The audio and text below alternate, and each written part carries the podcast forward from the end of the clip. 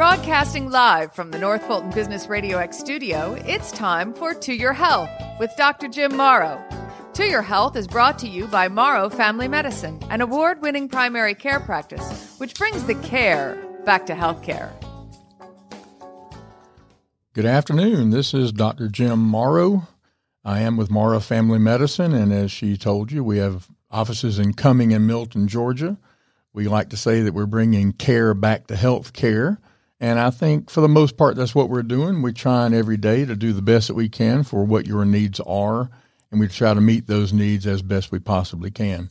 We are sitting here in the North Fulton Business Radio X studio in the Renaissance Bank on Windward Parkway in Alpharetta, Georgia. And again, I'm joined by my producer and cohort, John Ray. John, how are you? I'm great. How are you today? Had your mic turned on and everything. I had it turned on this time.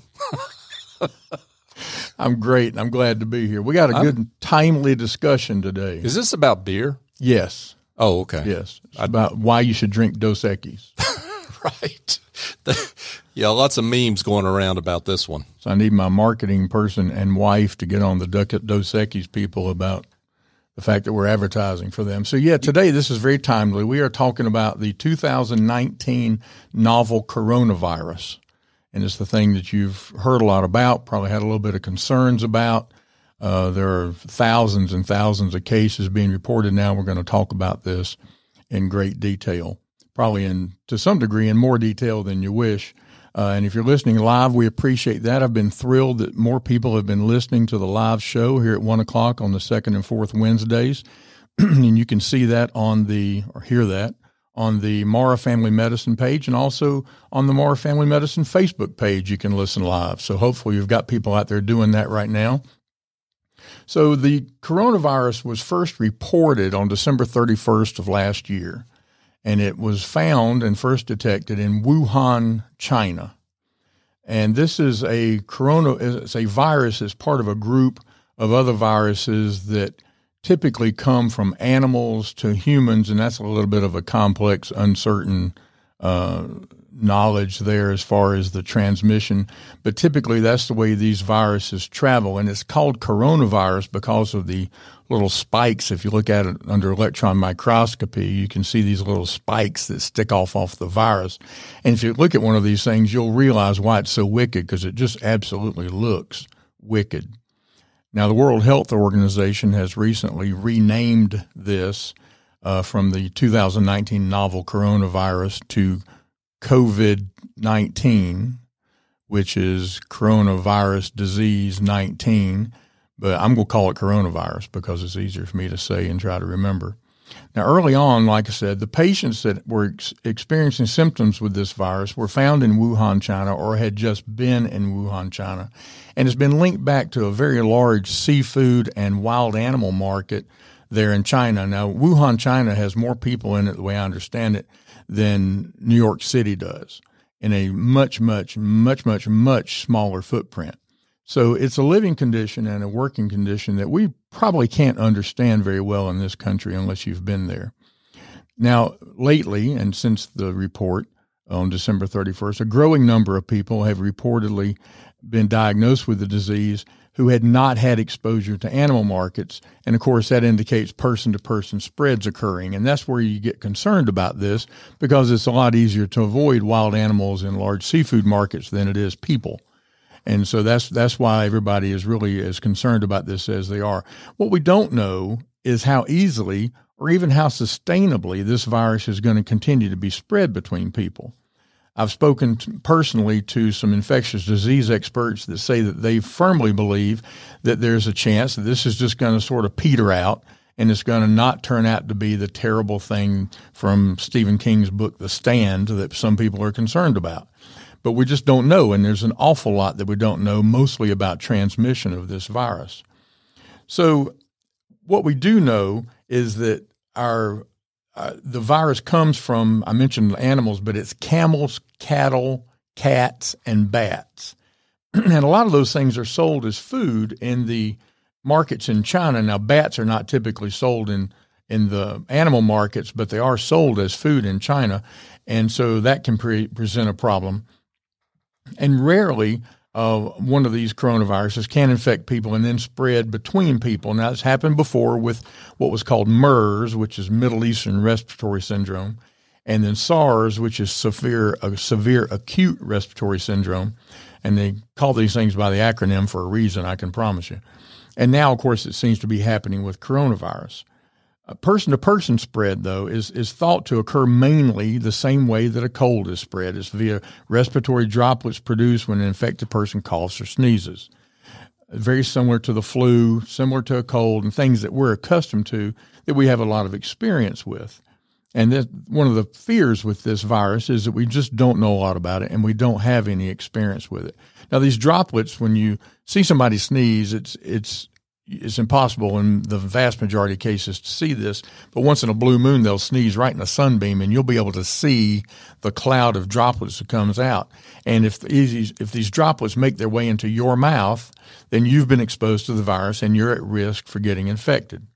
And that's the way it works. The virus has got to land in your nose or mouth in order for you to get infected with it.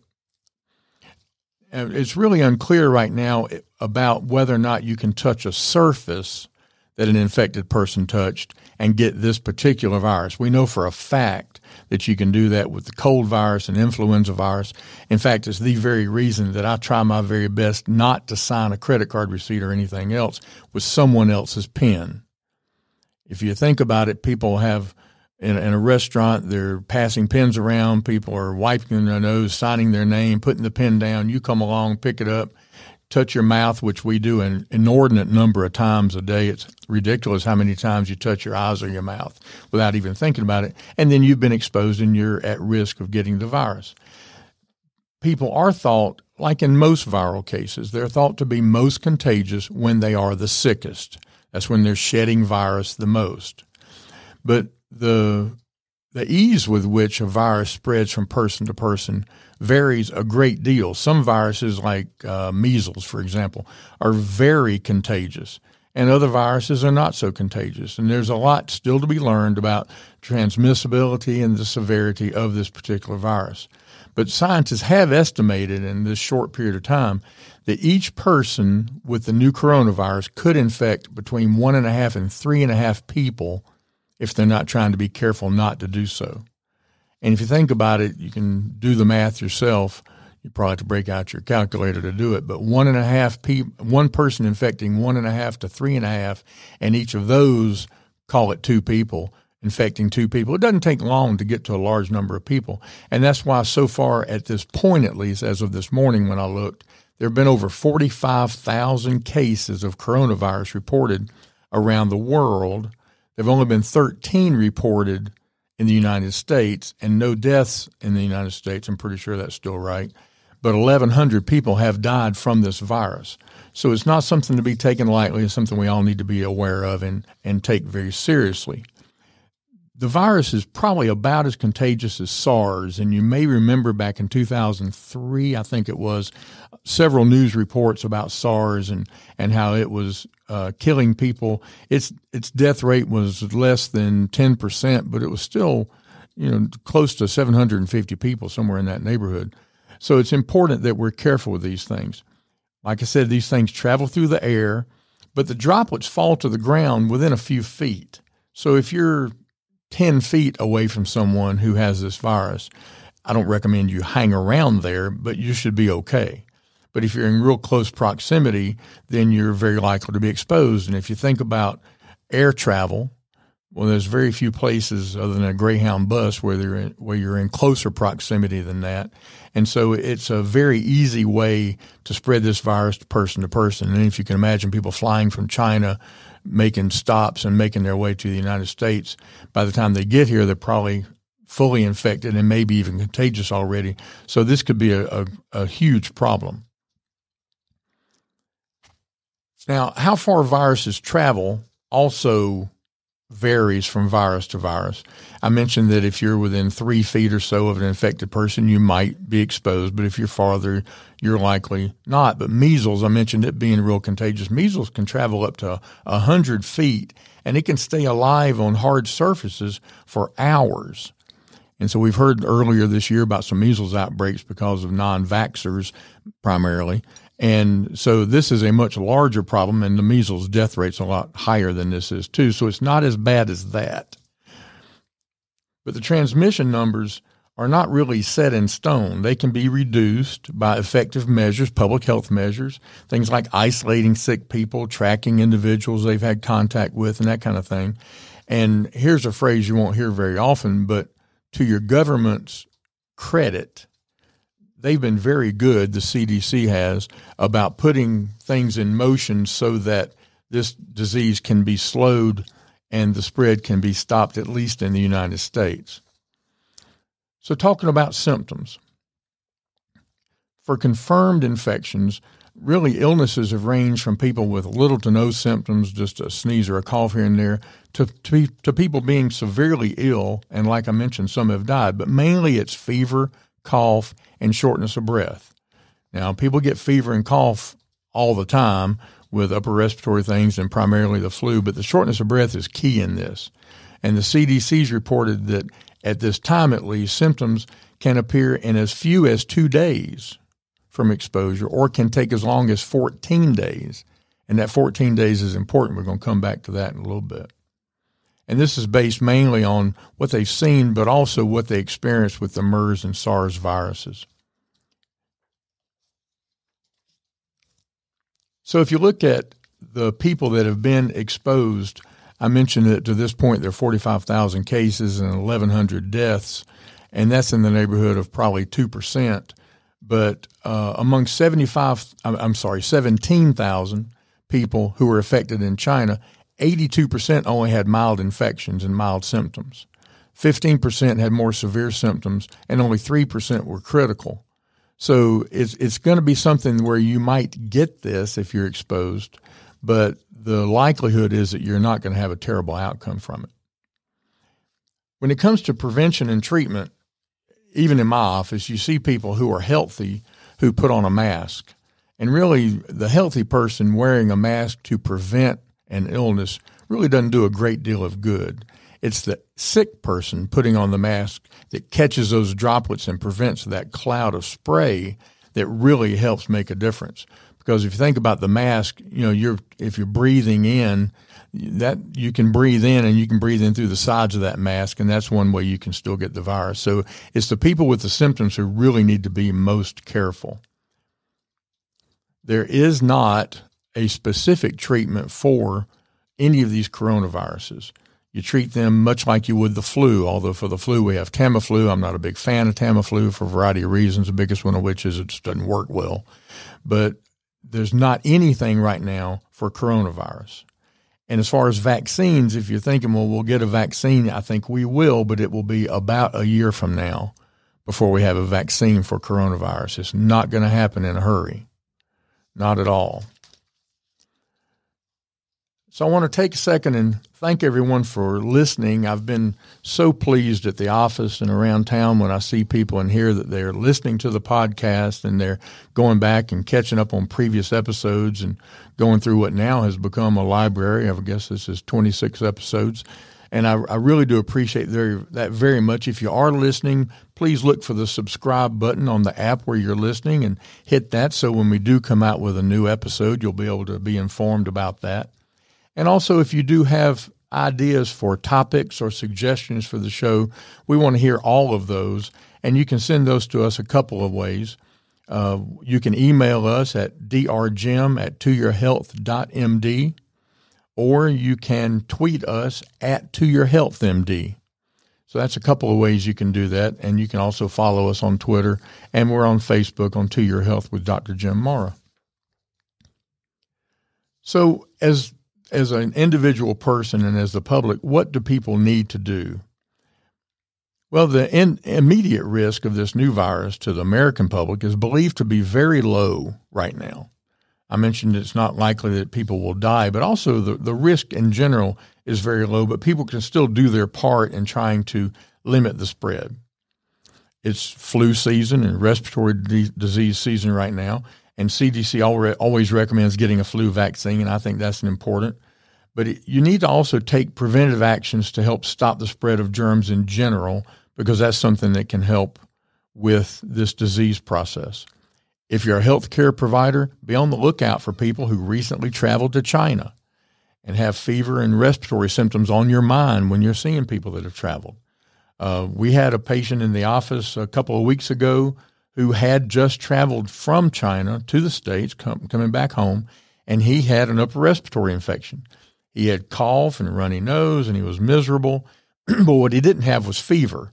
And it's the lack of fever that distinguished this between this and something we needed to do something about. We actually contacted CDC. They had no interest in the man whatsoever. We contract, contacted the public health department in our county. They had no interest in the man. They said, do not send him here because he didn't have fever. And without fever, you're really not at risk of having coronavirus. For people who have had close contact with someone who was infected, if you develop symptoms, contact your healthcare provider. Tell them about your exposure. Tell them about your symptoms. You know, I, I say every few episodes on this show not to say the five most dangerous words in the English language, and it qualifies here. Don't ever say, maybe it will go away.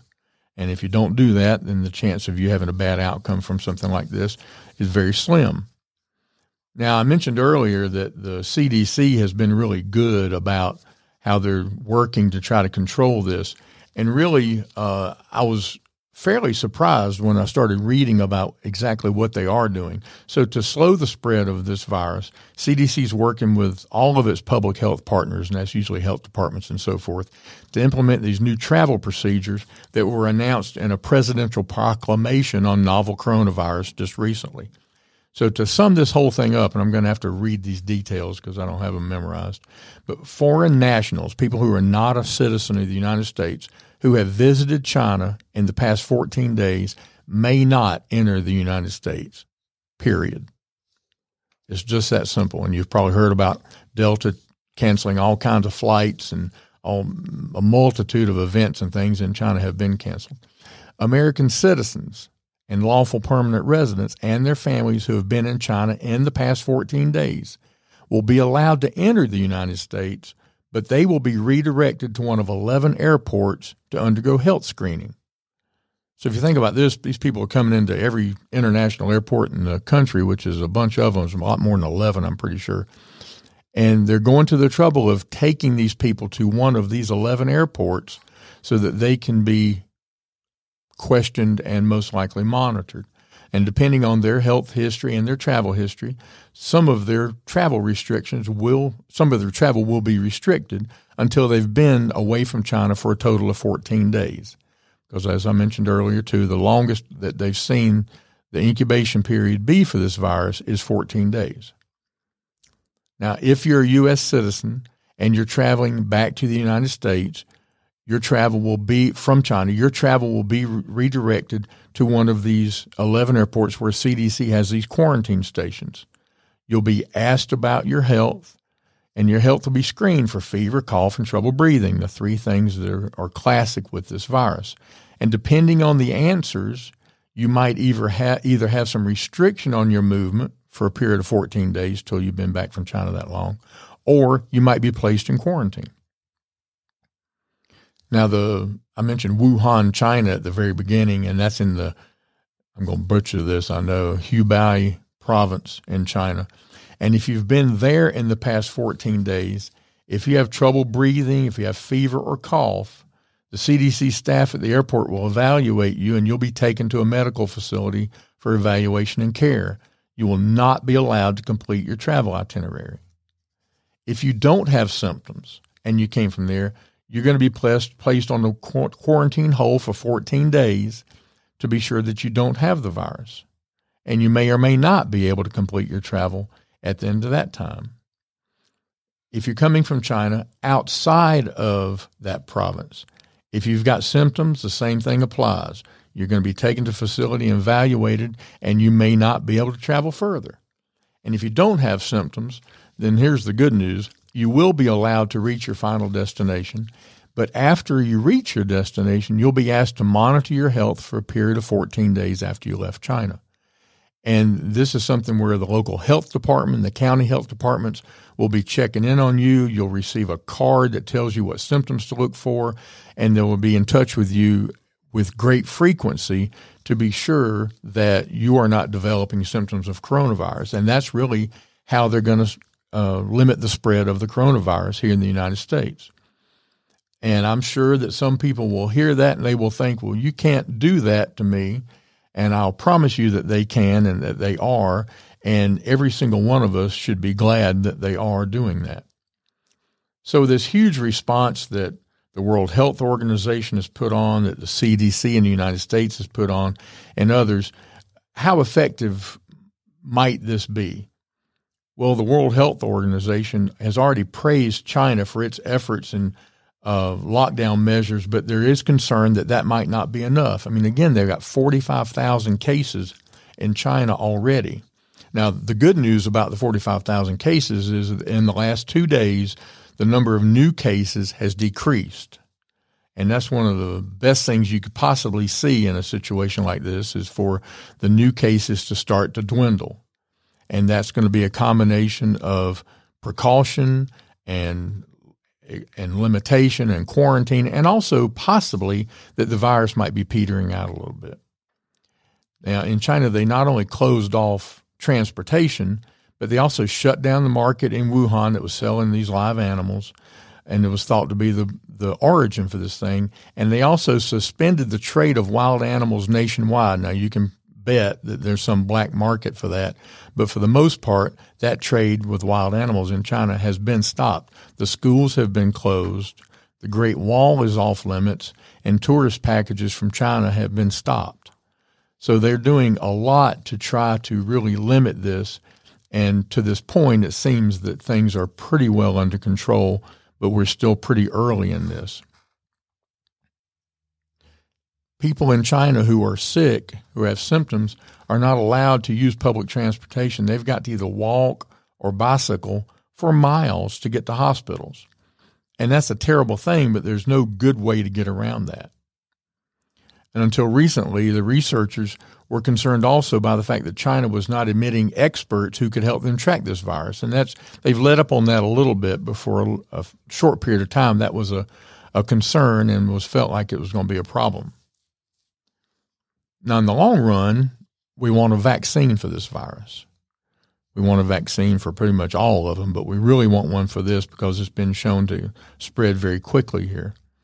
But like I mentioned, a vaccine's at least a year away. Uh, but a vaccine could prevent infections and stop it. Uh, after SARS, it took them 20 months to get a vaccine ready just for trials. As it turned out, all of these efforts, which were very similar then, by CDC and WHO, they were uh, successful and a vaccine was never needed and they never really had to go through with all of that. But you never know what's going to happen. If you remember the uh, Zika outbreak in 2015, uh, research brought a vaccine development timeline down to six months. They haven't found a way to do that with coronavirus yet.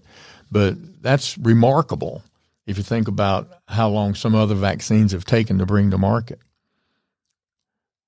So that's the details on the coronavirus, but I want to take one second and just talk a little bit about protecting yourself.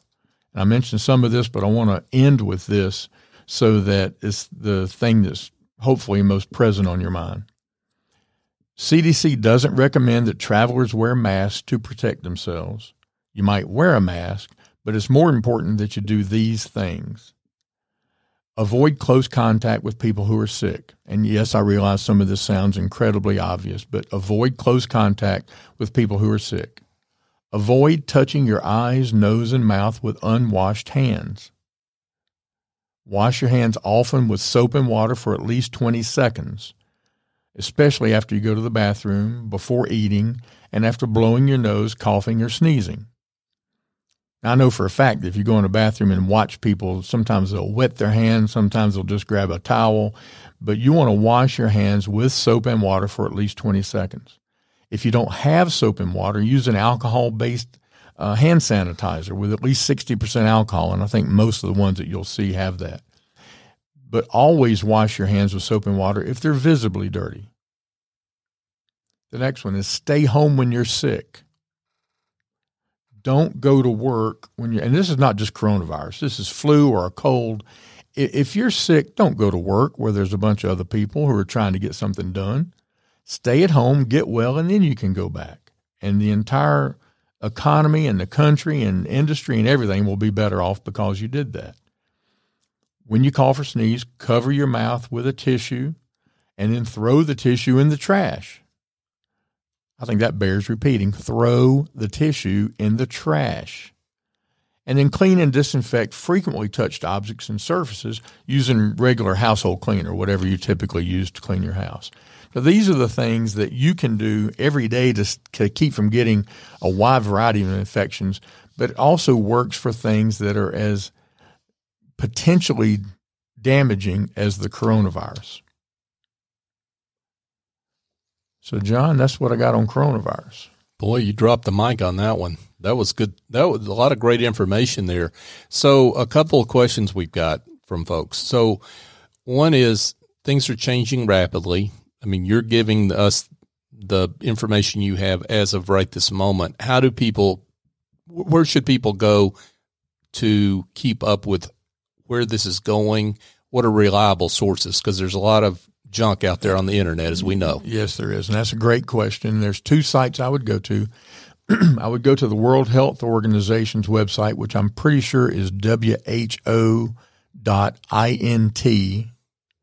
And then there's cdc.gov, which is, of course, the Center for Disease Control's website here in the country. And I found a lot of information on those two websites I would even credit those two websites with this podcast for the information that I got. And it is changing a lot. But the best thing I saw was that in the last couple of days, the new cases are down. That's really huge. And that's where I saw that. Mm. So I would say if you really want to track this, if you're interested enough to really stay on top of it, who.int or cdc.gov. Now, one thing I read and I wondered if you saw this in your research, but uh, uh, on this as you were preparing for this show, is that there are still more, will be more deaths this flu season from the influenza virus than there have been from the coronavirus. Oh, that's absolutely true. Absolutely true. And, you know, I've, I'm pretty sure we did a podcast on the flu vaccine. I, well, that's where I was going. oh, good. I was going to send people back to that one. Well, I recommend you go back and listen to it because the flu is still here. It is not gone, and it is a wicked virus. And every human being over the age of six months old should have a flu shot during the month of October. And I'm a big believer that getting a flu shot kicks up your immune system so that you can fight other things off. It specifically, of course, just prevents the strains of flu that are in the shot. But I'm a big believer that if you do get a flu shot, you're going to be healthier all winter. And uh, so, yes, people die all the time from the flu. The number of people that get the flu is a whole heck of a lot more than 45,000. And the people that die from it are just a crying shame because it's for the most part preventable. And uh, just so folks know, that's episode 18. So if they go back uh, uh on uh, toyourhealthmd.com or toyourhealthradio.com, they, they, they look at check out episode 18 12 flu shot myths. Right. You dropped the mic on that one too. And i don't know what we're doing next time but i have a feeling it might be talking about sleep and insomnia.